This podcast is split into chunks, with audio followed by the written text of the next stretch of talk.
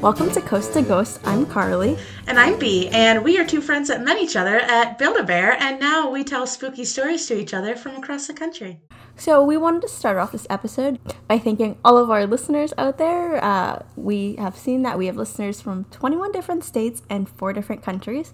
So, we really appreciate it and keep sharing and telling your friends about our podcast. I've literally never even been to 21 states. I think I've been to maybe 16. That's an oddly specific number. I've counted. Uh, I can kind of. I have a map for. I have a map behind me right now, and it's one of those coin scratcher ones. But I guess you can't. Oh, right there. Oh, There dude, go. wait, is it? Oh, I thought it was in glass for a second. I was like, No. are you? How are you gonna scratch it through the glass? But yeah, I've been to most like ninety percent of the states on the East Coast. Dude, I want to get there eventually. I have traveled through some states to get to Wyoming, but not really. That's pretty cool. Uh, I don't know, man. Can't like no offense to anybody who chooses to live in Kansas, but why? Like, I I feel, and if any of my friends listening know what state I'm gonna say. Uh, I feel that way about Nebraska. Nebraska, dude, it's literally the same thing. It's like hills and like those giant wind turbines, and that's the only thing you can Yeah, see. I feel like I have just a bad outlook on Nebraska, but I feel like I need to go there to understand it, and because I don't understand it. you know that TikTok audio where it's like, "How far would you go for your girl?" And he's like, "Nebraska." He's like, "Oh fuck, no, not Nebraska." That's how I feel. right? Anywhere but Nebraska. So I have a question for you. Okay. I didn't ask you this question before. Maybe I did a little bit. So, If it's the question I think it is, I did not put any thought into it. oh, me either. That's what makes it like the best question. So the other day, Molly texted me, and Molly's my sister. Um, and she was like, Hey, how would you dispose of a body? Because I'm talking to someone right now and they want to know how, but I can't Google it because that just looks suspicious. And I was like, okay, interesting. So I want to know how would you get rid of a body? My first concern is Molly, be careful. I don't know how she. Well, she knows this person, Maybe it's like a nice 21 careful. questions. but thing. like, but like, let's ignore that that fact. Those red flags for a second. Um. So. Hmm. It's a it's a big question. I literally I feel like See- there so many ways to do it. Because I know like a couple of the best ways, like use acid to like you know get rid of fingerprints, stuff like that, like decaying. Like uh, pigs eat anything except your teeth. Um, hmm. Dispose of a body. Okay, I'll narrow it down. Where would you bury a body if you had to? Like what location? What location? Because you live in a very swampy area, so I feel like it would be Hmm. I kind of feel like maybe like it, like that's what I was thinking. Somewhere with lots of alligators, maybe. Mm, because maybe the alligators would just munch on that. you just like There's- dump it in the water. There's also currently a lot of housing like subdivisions coming up.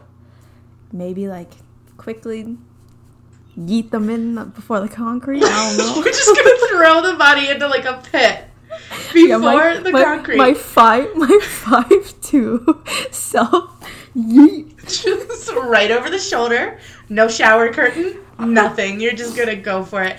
We sound like know, I'm- psychopaths right now. I I'm promise we're not. clearly What? not good at this, so I will.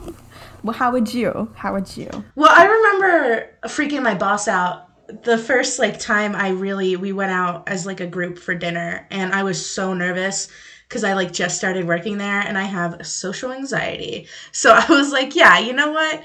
We're just gonna make subtle conversation. And me and my now best friend, but we barely knew each other at the time, started talking about the best ways to dispose of a body. And we unanimously agreed that the best place to bury a body is in a cemetery. Oh, forgot Right? those existed. Yeah. Oh yeah, totally. Well, like it sounds like oh yeah, the natural thing. Just throw them in like an already dug grave. That could totally work. Or anywhere else, the only risk that you really run is like getting some bad juju, man. But I feel like if you've already killed someone and you're disposing of them in a graveyard, Juju. exactly, like you've already gotten to a place in your life where it's just like, okay, that's not fantastic. Mm-hmm. So I don't know. We talked about that, and I remember my boss like listening into the conversation, and he was just like, Oh, I, I sign your paychecks. Like, don't kill me. And we're just like, we're not gonna do that. But it was just it, that moment stuck with me for a while. I feel like that would definitely be the way to go. And I feel like I got that from there's a show on MTV for literally like one season in 2017. Yeah, MTV Cribs. Um, actually, it was parental control. They got rid of the body on the first date. So, wait, I did not see that episode. right? I know. It was just, no, I'm kidding. It's, it wasn't Oh. actually. I thought we were doing a bit. I just. I did not understand the assignment. Oh, no. you tried your best though. It was it was called um, Sweet Vicious, and I still petitioned to have that show return every single day. So, MTV, if you're listening, let's bring it back. So, I have three shorter kind of stories today, and since we're in the month of October, I decided to go a little ghosty, and so I have three ghost stories that revolve around the world of sports. You're pretty into sports, huh? Yes, I'm very into I'm, sports. I remember I wore a Red Wings jersey one time, and you were about to slit my throat. I was like, "Do you watch hockey?" I don't. I threw up on my other shirt, so I had to get so- another one. And that one was just there. So So yeah, I decided to dip into a couple of my, you know, I like sports, I like paranormal, true crime. So I was like, let's merge them together. And all like sports are kind of this is the time of year where they're all on TV, you know, and stuff. So I was like, tis the season. bowling. that was the only sport I know about. So that is the only contribution I have right now is Bowling. bowling. Right, so my first story, I'm gonna shout out my dad and my sister. Um, my first story takes place in South Bend, Indiana, at the University of Notre Dame. So, the University of Notre Dame is a private Catholic university founded in 1842 by Edward Sorin. And they're super known in the sports world for their very successful football team. But my story does not in, it kind of includes the it does include the football team, but it kind of takes place in a certain building called Washington Hall. So Washington Hall uh, is known to have a few deaths kind of surrounding them.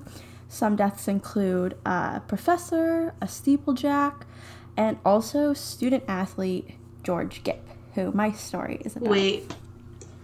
What is a, a So? I had to um, Yeah. look that up too. A steeplejack is just somebody who essentially is a repairman for very tall buildings.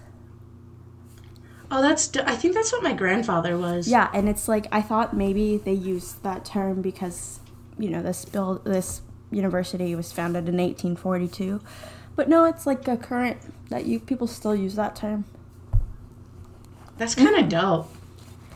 So, uh, George Gipp was born in Febu- on February 18th in 1895 in Michigan, and he decided to go to the University of Notre Dame to actually play baseball. But shortly after uh, arriving at the university, he was recru- recruited to play football. And for three years, he led the team in rushing and passing. He is currently Notre Dame's all-time leader, and this remember this is like early 1900s this is going on and he's still currently notre dame's all-time leader in average yards per rush per season career yards per play of total offense and per game of total offense Oh my god. so yeah This boy's fast. yeah so on december 14th in 1920 one night george gipp was returning from a night out and he arrived to washington hall after curfew He arrived at the door and realized his residence hall entrance was locked. And he was pretty familiar with the building, so he knew that the rear door typically was unlocked most of the time, but when he got there, he realized it was locked. So he ended up in December in Indiana sleeping outside where he contracted pneumonia. Oh god. So this was like early 1900s. You don't have like Yeah. a keypad or a cell phone, so you Yeah, just yeah. and like they so that was like the main story I heard. I did hear other stories that saying this was a lie and another way he contracted pneumonia was he was helping, I believe, a fellow football player working on some stuff and it was cold outside, so he just got pneumonia from being outside a lot. But the main story I did read was that he got locked out after a night out and slept outside. Damn, did he die from So pneumonia? he yeah, he was still alive the next morning and then he got went to the hospital and he eventually passed away from pneumonia. But while in the hospital on his deathbed, one of his team members uh, came by and they he George looked at him and was like, "Win one for the Gip." And that is to th- to this day like very well known in the football world at Notre Dame. They always say like "Win one for the Gip." Like when I mentioned the story to my dad, my dad is not super into like paranormal stuff, but when I told him this, he was like, "Yeah, I know exactly who you're talking about," and he like even said "Win one for the Gip" before I even said that phrase. So it's pretty well known. So after that, um, I'm not exact. I didn't find an exact date for this or how long after this happened, but before Christmas in Washington Hall, a group of eight students awoke to a blast of a French horn. And Washington Hall was kind of known as like the music hall as well. Hmm. So there was musical instruments in there, but eight, these eight students woke up and they immediately like went out to investigate because it was like middle of the night and this blast literally sounded like it was right next to their ear. And after investigating, they found absolutely like no one who could have possibly made that noise. A French horn. How did they know right away that it was a Exactly French was, horn? right? Yeah, I would have been like, that's a flute. And there was other stories about hearing like musical instruments move around or different like blasts of these specific musical instruments and nobody could ever find the source of where these were coming from. A second occasion, a student from a neighboring building glanced so he looked out his window and glanced at it was known as the science building and he saw a man galloping on a white charger on the steps of Washington Hall. So he was in the science building looking over at Washington Hall and saw random like went like he saw this guy on a horse and after like trying to figure out who he saw, he realized the figure riding the horse was football legend George Gipp. Where did he get a horse in the afterlife? Right? Oh my god, So I want to is it- know. yeah. That'd be fun. And other instances of like them relating things back to the ghost of George was they would hear footsteps or other instruments, like I said, just kind of coming through Washington Hall, and they always said it was George Gipp. A writer for The Observer decided to spend the night in Washington Hall, and this was in the 1970s. And he reported seeing like a waving greenish figure, like in the corner of the room. So when he went to take a picture, all the picture came out and it was this like huge white like bulb like orb that came out. Oh, damn. and everybody knows white orbs in pictures sometimes are the afterlife trying to communicate with us. And then another instance uh, was in a 1989 article by the observer. Uh, these students brought a ouija board into washington hall and you know nothing ever good comes out of a ouija board if you are listening do not bring a ouija board into your house only bad things will happen How many horror movies are literally named Ouija? Like, Right? someone needs to take a hint. So they brought a Ouija board in, and the only thing that it was moving to was no and goodbye. Like it was just going back and forth between no and goodbye. And then it finally went to S and G, and people were like, S and G, what does that mean? And then this, so when they saw that, they like literally just picked everything up and like bolted out. And as they just leave the building, they look behind them and notice the security guard was just waking up. So it is believed that whatever spirit was communicating with them was telling them that they need to leave now because the security guard was about to wake up and catch them. And that's what the S and G stood for. Uh, why did my brain, my brain was like, oh my god, Satan and God. And I was like, no, wait, that's not it. I'm really glad you said security guard. Yeah, so George Gipp was also known as kind of a prankster, so that's why they related all like the musical instruments moving around and like because they're kind of like little pranky things, and that's what he was known for. Especially his ghost was known to be a little prankster. Honestly, he sounds like a good dude. Like, Yeah, especially if he did contract pneumonia from uh, helping out a fellow player. Like, Mm-hmm. one, if I was that other player, I would feel so beyond guilty. But Yeah. it's really like he seems like pretty chill. Like, there's nothing yeah, malevolent he's not. going on. Yeah, he's not. Doesn't sound like a malicious kind of spirit or ghost. Just trying to have a little fun. Just chilling. I like that. Yeah, and there's also like, again, Notre Dame was founded in 1842, so there's tons of other ghost stories. I just decided to pick like one of the more famous ones. Yeah, Yeah. absolutely. So my next location brings me back to my homeland of Canada, and it is about the Hockey Hall of Fame. So The Hockey Hall of Fame. Where Yeah. in Canada is this that's located? Toronto, Ontario. So that's Ooh. like about 45 minutes from where I'm from. Hmm. And hockey's one of my favorite sports, so another reason why I decided to pick this one. So, a little history on the Hockey Hall of Fame. Its original plans of being established permanently was supposed to be in Kingston, Ontario, in January 1958, and the then the NHL and Canadian exhibit agreed on moving to Toronto, Ontario as a permanent location because I believe where it was in Kingston, the person who was rooting for it to be in Kingston passed away. So then they oh. were trying to figure out where else they could put it. So they agreed on Toronto, Ontario. And then after, so it was at the Canadian National Exhibit, which it wasn't a permanent location. So after that time was up, they decided to actually establish a pretty permanent location. So in 1993, it located to its current location at the corner of Yonge and French Street, which is a former Bank of Montreal location. So, the Bank of Montreal on the corner of Yonge and Front Street was originally built in 1885. In 1953, reports state that 19 year old Dorothy was arrived at work super early one morning and she actually shot herself in the head in the bathroom. She said that- clocked in to do that. I'm Yeah, sorry, that was rude. I'm so sorry.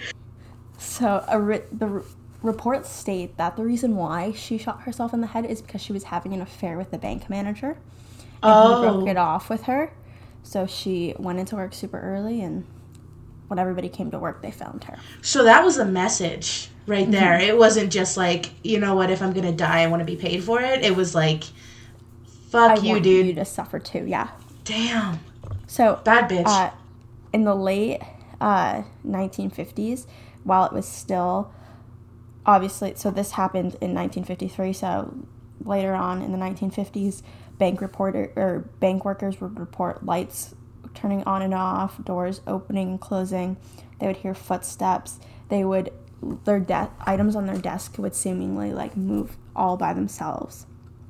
And in the bathroom that she shot herself in, uh, workers would feel incredibly uncomfortable in there. So uncomfortable to the fact that they built an entire new bathroom for the workers to go to in the basement because they were just they had these very weird vibes from inside the bathroom. that would not make me feel more comfortable, like going into a basement. Basement, but that's how uncomfortable this bathroom was. oh That my god. they preferred to go to this one in the ba- in the basement of the building. Braver than I am. I would genuinely just shit my pants, to be honest.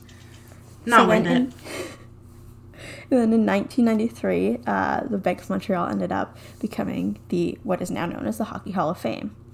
So a couple instances of paranormal encounters in the Hockey Hall of Fame was a young boy was on a tour and he stopped in his tracks and started staring at a wall. And everybody was like what are you doing? And he was like do you not see her? And everybody was like, "What are you talking about?" And he's like pointing at the wall, and he's like, "Do you not see her? I see her." And nobody else knew what he was talking about. Oh my god. Yeah, kind of. Kids see things. So do dogs Yes. and cats and just animals in general. Anybody who's like way more sensitive to Mm-hmm. the paranormal. And then another instance was one man uh, was going to the uh, bathroom on a tour of the Hockey Hall of Fame, and while he was in there, he heard a woman s- like screaming, and when he, it was like very like he explained it as incredibly uncomfortable and like death screams that he was hearing from inside this bathroom. And when he walked out, he was he didn't even have to say anything. He was just visibly frightened. So the tour guide was like, What's up? And he was like, Did you not hear anything? And remember, he was on a tour and stopped to go to the bathroom. So the whole tour group was waiting outside of this bathroom for him. Oh my and these- god. and he said he described these screams as like incredibly loud. And everybody was like, We did not hear a peep. We don't I know what you're talking get about. the hell out of there immediately. Yeah. Uh, another instance was uh, former employee Rob Hines was setting up an event in, I believe, one room, and he felt incredibly compelled, like something was pulling him into the conference room. And when he got into the conference room, one of the chairs was just spinning uncontrollably. I uh, and this is all attributed to this one spirit or That's what everybody kind of pulls it to, is Dorothy. she's angry. She's upset. Yeah, she's yeah. Unlike George Gipp, I feel like she's a little. I and I've never been to the Hockey Hall of Fame to experience anything. I was about to say, I'm sure you're gonna check it out. get your paws on it eventually. yeah, eventually I'm going to go, but now I'm. I feel. I feel compelled to go. I'm not like gonna go with to you, into the conference. But I wish you the best of luck. But um, I, and I also got all these stories from an ESPN article titled "The 10 Most Haunted Places in the Sports World." So my next story takes place at, in Madison, Wisconsin, at the University of Wisconsin Madison. So the university was founded in 1848 when Wisconsin achieved its statehood. So if you know anything about a little bit of history, uh, around this time in the 1800s, the Civil War was going on. So in 1862, what is now known as Camp Randall Stadium, which is their football stadium, uh, actually named after Alexander Randall, who was the state who was a state's governor during the Civil War, who threatened to se- secede. That's how I say it, right? Secede. Succeed, yeah, succeed. Su- Succeed. yeah, succeed. Because succeed is doing great, which is what I'm not doing right now. So, the stadium was named after Alexander Randall, who was the state's governor who threatened to secede from the United States if Lincoln didn't win and end slavery. So, good guy. yeah, he seems. I thought you were gonna say like, if Lincoln popped up and said, "Hey, No, he was like, hey, this, boy." this stuff needs to end, or else we're leaving. Oh, so not like South Carolina. No, no, complete opposite. Good, great, fantastic. so this area was actually a Civil War training facility, and also what is now the stadium was a prisoner of war camp for Confederate prisoners captured in this area. So the facility took in more than 1,000 soldiers, and this was in like April of 1862. And due to the large number of soldiers that they soldiers that they captured, the facility was not prepared for this volume, and viruses and illnesses spread very rapidly. Hey, old friend tuberculosis making another pop up. Probably. Probably some like sepsis or something too, Yeah. but I'm gonna go with TB all the way. It's probably what it was.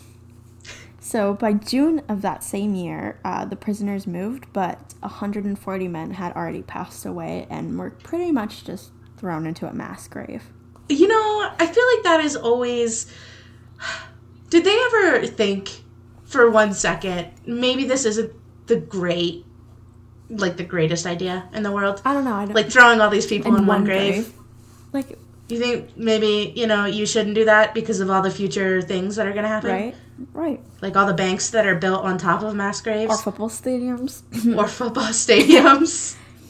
So, uh, in current time, uh, many tailgaters of so you know if you a little bit about University of Wisconsin Madison, they have a pretty good football team as well. Uh, but a lot of tailgaters have reported seeing men in Confederate uniforms walking in and out of the stadium. Because of its high volume, sometimes they go a little unnoticed, but here and there, tailgaters do capture, like, they do a little second glance because they see a little person out of place. In That is literally the only thing I would notice. I don't know if I'm like way too involved in my surroundings because I'm I'm a writer. Wow. but I don't know if I just like pay way too much attention to what's going on. But like if I saw a man in a Confederate uniform walk into a football stadium, that is the first thing I'm gonna notice. yes, Like, yeah, completely out of place. And reports have said a lot of these men in Confederate uniforms have also been in like slings and bandages as well. And so it's like I'm dropping my fucking stadium hot dog and I'm getting I'm the getting fuck out of Wisconsin. So the main theory about uh, Camp Randall Stadium is: Are you familiar? You probably are with the stone tape theory. I have no clue what that is. Okay, so um, instead of these sightings being ghosts or spirits, they're kind of more of recordings per se. They're mental impressions during a severely traumatic events that are just embedded into the energy of the location. So people sometimes experience a feeling of being overwhelmed or have very heavy feeling when entering the stadium. And so these sightings of the Confederate soldiers are not necessarily ghosts. It's just imprints of the bad energy that took place once in that location. So like just uh like old film on a loop. Pretty much, yeah. Yeah, it's just something so bad happened in this location that it's just kind of stuck, which I thought was an incredibly cool theory. Have you ever gotten that feeling anywhere? Um, I have. Uh, I've been to Pompeii in Italy a couple times, so th- you get really icky feelings there. It's Really overwhelming. Yeah, it's very overwhelming, and you see some. I know there's one. So I went once when I was, I want to say maybe ten or eleven, and then I went again when I was eighteen. And so good little time gap there. But when I went when I was like 10 or 11, I specifically remember seeing this like girl. She was like in fetal position and it's just covered in like rock or stone from like the lava. And she, like she's with all these artifacts and I can picture it so well in my head and from when and when I went back a second time when I was 18, like that's what I was looking for because I just remember it so clearly and it's just it's just a very odd place. It's not odd, it's just very eerie and uncomfortable. There's like so much chemical weight Yeah. there that you can just like Yeah. feel it and imagine it and mm-hmm. just like there's no way around it Yeah, kind of thing. yeah, it's like it just it's so interesting to go and I if you ever have the chance I highly recommend everybody to, but it's just not happy thoughts obviously. See, I grew up um, about an hour and a half away from Gettysburg, Mm. and it feels like that same exact feeling of like that heaviness. We went into the Jenny Wade house, who, if you don't know, she was the only civilian ever killed in the Civil War. Oh. Um, she was like preparing food for some soldiers that were traveling through, and a bullet went through not only her front door, but it went through the door of her sister's room that was open. So it went through two doors and then hit her in the spine. Oh my gosh. and yeah and you could actually like tour the house and go through and like feel the bullet hole that was like through the door and just the amount of energy that is in that like it's normal house but it's right on the edge of the battlefield so just the feeling and like the electrical charge of it is absolutely insane Oh gosh, I bet. That's yeah that's i was terrified That's Yeah. spooky. Ooh, I got the chills. so, and again, all these stories, uh, I just picked kind of the bigger stories in each of these locations, but I did find a small little interesting story again at the University of Wisconsin Madison. So, in 1919, when land was being cleared for a Lincoln statue, partial remains of two bodies were found. And it was date these bodies were dated back to thousands of years this area used to be a sacred burial ground. of course it was because why not let's just stick lincoln in there And so the bottom halves of these two, and these two were just, you know, leftover bodies that when I believe what happened was they like tried to move the mass grave from this like ancient burial site and they just kind of missed two. Um, but the two bot so the bottom halves of these two bodies were found in 1919 and then uh, three years later the tops of the bodies were found it took three years to find the other half of the bodies Yeah. And they believe that these bodies were left there somewhere around the 1830s. So then, coming a little recently, not recently, but in the early 2000s, a student was showing her friend's sister around, and the sister it was from Taiwan, so her English was not the best. And they were having like a super good time. The sister was really enjoying her tour around the university, but when they get to the statue, she becomes like visibly terrified, but doesn't really say anything why. She just kind of stops in her tracks and is like uncomfortable. And when she was brought back to her brother, her the friend uh, the friend who was giving the tour asked the brother like, "Hey, do you know what's going on?" Like she kind of seemed a little off. And so when the brother talked to his sister, she said that when they got to the Lincoln statue and she went to look up at it, she saw two like top halves of the bodies staring at her and their faces were just directly smiling at her. If you guys could see my face right now, I think that is the most terrifying visual that I have heard. Ever. Yeah, that Ever. is. Oh my god. I don't know why I saw it so clearly, but damn, nope. Mm-mm. They were just like popping out around Lincoln, like smiling. That is literally the worst thing I've ever heard in my life, I think. Mm-hmm. Holy shit. But yeah, those are my little spooky October oh stories. God, dude. You got me. You got me yeah, with some I... of those. I, you know, I am sitting in this office by myself right now, and there's nothing behind me except for snow. So I'm like, oh my god, what the hell? Like, I feel the need to look over mm-hmm. my shoulder right now. That's how I was like, when I started researching this, I was like starting off like late at night, and I was like, you know what? Nope, I'm gonna do this broad daylight in in my living room, sun blaring on me, just so I don't feel super. Right? I feel like I haven't touched on anything paranormal. I think neither of us have really touched on something the, super paranormal. The first episode. Yes. I yeah, the first Robert episode was paranormal. Yeah. But other than that, we've been doing like outlaws and like science and which is super cool, but yeah. usually I'm I lean more into like the spooky stuff. Mm-hmm. So, yeah, that was really refreshing to hear. Hey guys, here's a little break in between to plug some of our social media because we are still very much lacking in a website. Websites cost money, and that is also something we're lacking in. So if you want to find us, you can follow us on Instagram at C2G Pod. Or if you have any spooky stories that you want us to include in an episode, the easiest way to get in contact with us is by email. That's going to be coast to ghost submissions at gmail.com. As always, if you're listening on Apple Music or Spotify, don't forget to leave us a review. So I followed you a little bit without telling you. Ooh, um, ooh. I also picked three very specific things that I want to talk about. So they're not going to be super long, but they are going to be something. And it's something I've always been interested in. So I'm going to give you a little bit of foreshadowing. Oh, I just want to let you guys know if you re listen to any of these stories and you know the ending, her foreshadowing is absolutely immaculate. I love re listening to the story she tells because obviously I'm surprised when she first like tells me. But then when I re listen, I'm like, oh my god, she literally gave it away and I didn't even know. That is so nice. That is the nicest thing anyone's ever said to me. Over the years, things that were considered dangerous have gotten the reputation of being so. There are cigarettes, for example. In the 1930s through the 1950s, nicotine in cigarettes were considered physician approved, and I say that very loosely.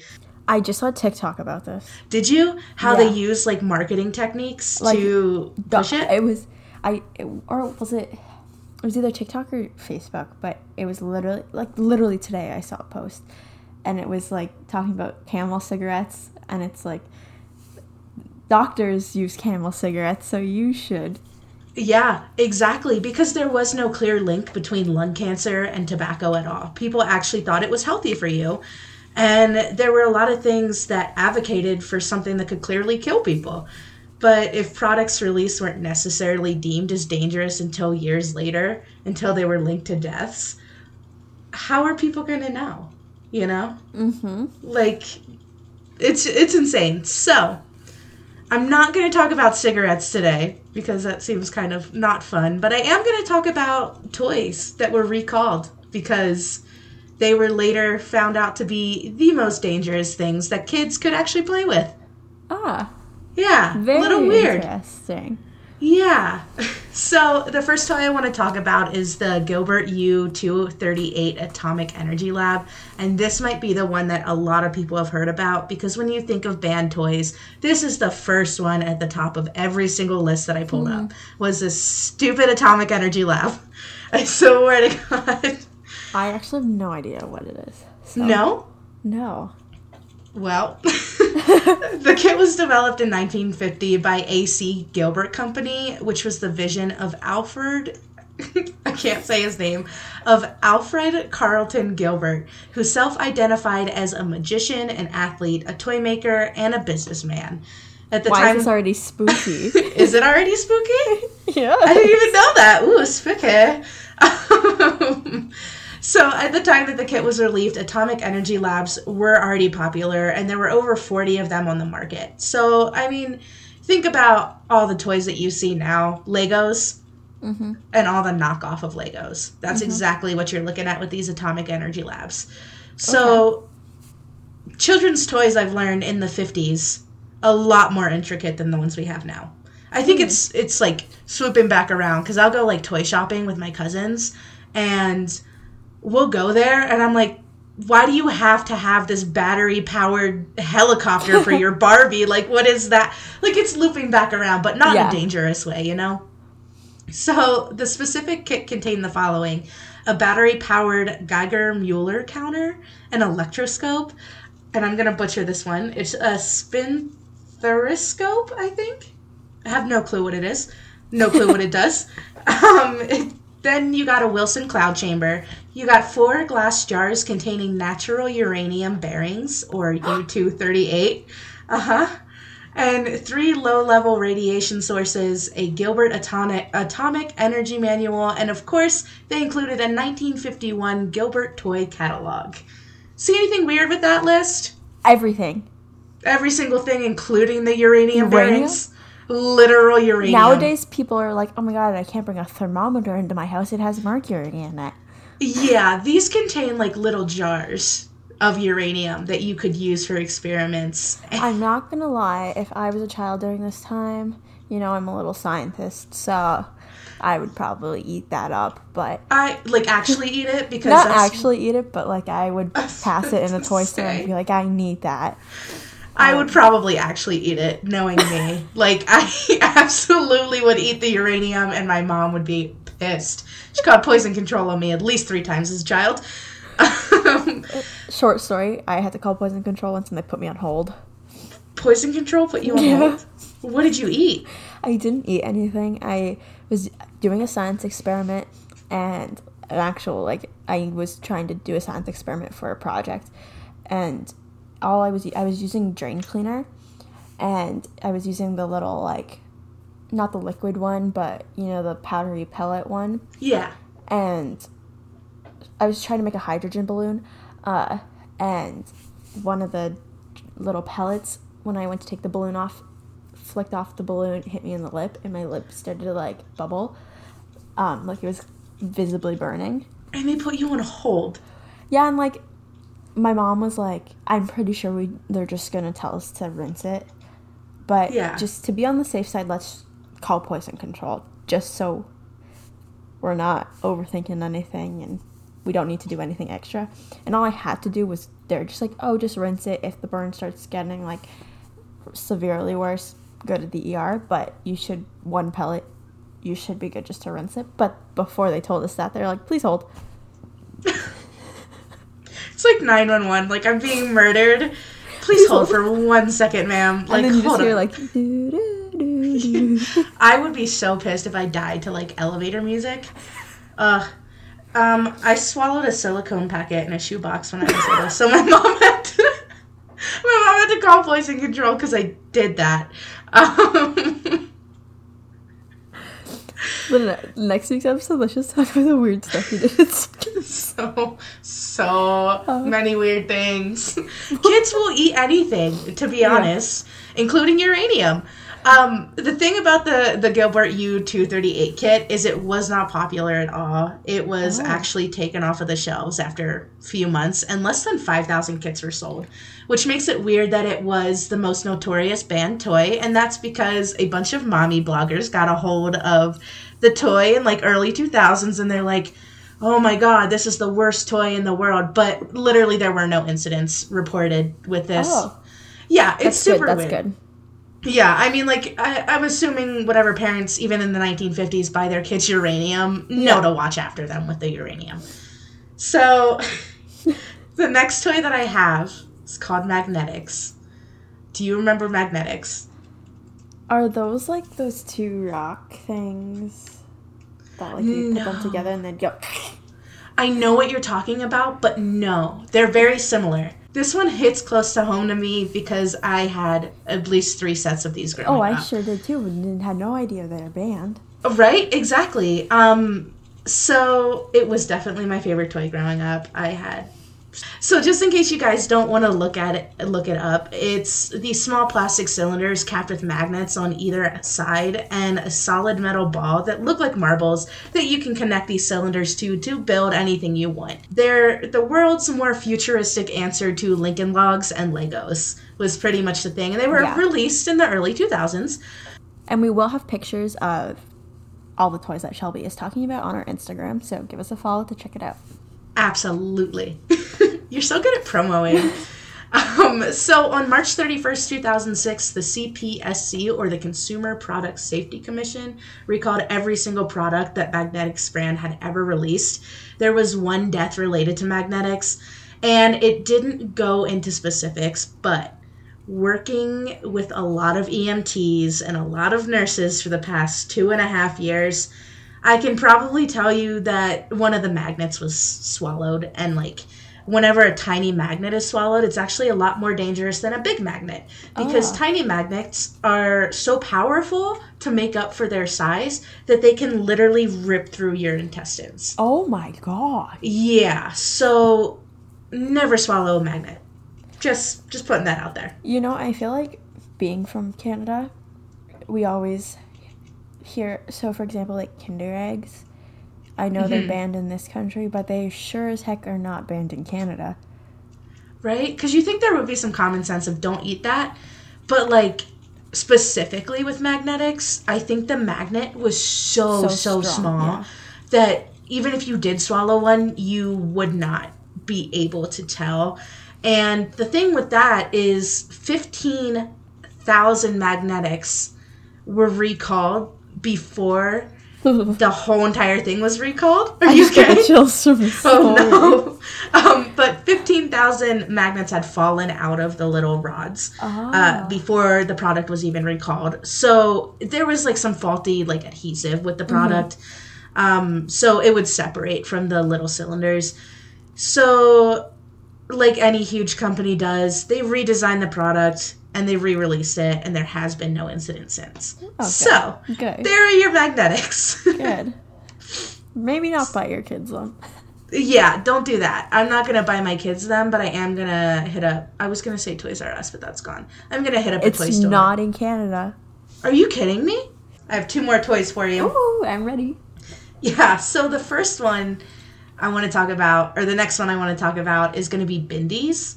I don't know if you remember it by that name because there are a lot of different names for this product, but Aqua Dots, Aqua Beads. Yes. Yeah, Yes. Yes. exactly.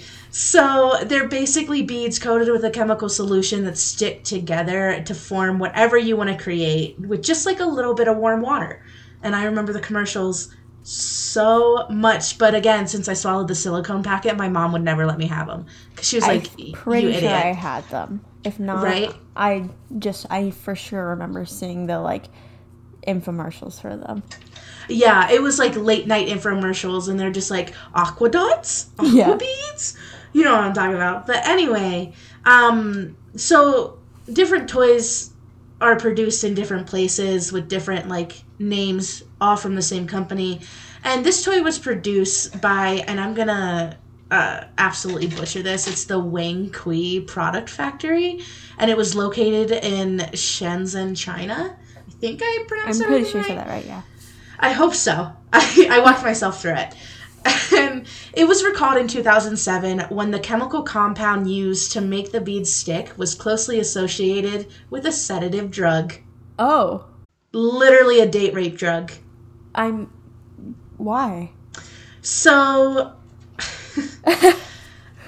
I'm very speechless, but yeah, Why? essentially, without letting a lot of the product designers know, the uh, factory that created this toy switched out the coating to a, a different one that was a little bit cheaper. I'm not sure how cheaper. I couldn't find out about that. But when the beads became wet and kids swallowed them, obviously, um, because they're tiny little beads, and you know, these kids are like Uh, three, yeah. four years old. They're gonna eat whatever. Um, it actually ended up putting a couple kids in comas, like four in comas Oh completely, gosh. because it was literally a sedative drug that uh, has the same properties as, like I said, uh, what people commonly rape. refer to as date rape drugs. Yeah, something you'd slip into someone's drink. Fuck men sometimes. Just saying that out loud. Felt cathartic. Um, but yeah, no, it it put four people in a coma, two in Sydney, Australia, and I believe two were in China at the time. None of them had lasting side effects, so they're completely fine. But it clearly caused something That's into uh, effect where they were just like, okay, we need to change this. And it actually did change, just like Magnetix. In 2008, they were rebranded and re put on the shelf with the word safety tested on the front. And they're now only for six year olds and up. yeah, so uh, these kids were accidentally getting drugged. Uh, super fun stuff. Love that. just trying to express their inner artist. Yeah, I'm really gr- glad that my mom and my parents never let me um, get those specifically. It's probably because of the shoe packet incident, but I'm pretty sure I put Magnetix in my mouth too. I'm not gonna lie, I'm pretty sure I. Yeah, I mean, you see a toy and you just gotta, just gotta know what to right? like. Like Polly Pockets, man. Like I saw so many of those getting recalled again because of the tiny magnets in them. Um, so I didn't want to include them on the list, but a lot of them were recalled because of the tiny magnets. But I used to chew on the little Barbie shoes and like the sweaters. Or like the Polly Pockets, like skirts. Yes. Yeah, right? What is wrong with us? I don't know. we have issues. Um, so, the last toy that I want to talk about, I know a lot about this one because I wrote an article for a publishing company on it a while ago. And yeah, so they're called jarts. Jarts? Yeah. I know it Like, really like, like farts with a J? yeah, it really it really takes away from the ominous part of it. I promise we're adults. Are we though? No, I'm looking up jarts. so they, Oh. yeah, they still exist Okay. today too. They are basically called lawn darts or jarts. Jarts. Um, Why aren't they called larts? I don't know. That's a really good question. I'm not even sure why they called them jarts. It was just weird. Me, the expert on jarts, not knowing why they're called jarts. so the objective of the game was super simple. You form teams of two and set up targets an equal distance from one another. Each player would take turns throwing this giant lawn dart that had a literal needle on the end of it and trying to get it into the middle of the target. Each dart was fixated with a neon plastic body that ended in a pointed metal tip strong enough to embed in it firmly into grassy surfaces. And that is where the problem with this innocent game began. Right. Ooh, Carly got a blanket. yeah. I don't know if I'm cold or these jarts are getting me. It's the darts, man. Um, so the darts for the game were meant to be tossed into the air, kind of like an underhanded throw for baseball. They had a little A weight lob. on the end. You said what? A lob. Is that what that is? Yes. This is why you're the sports person. a lob. A lob. Um, so they did have a little weight on the end that would increase the actual vel- velocity towards the ground. And this was super dangerous for a lot of children who the game was targeted for in the first place. There were more than 61,000 emergency room visits throughout the 50s to the 80s, and 81% of that total mm, of that total were kids under the age of 15 years old. Oh. Right. Like this is and I'm dumbing this down because I had a whole literal like comprehensive thing about it. so the public started to form together in an attempt to ban the toy after the personal injuries continued to rise.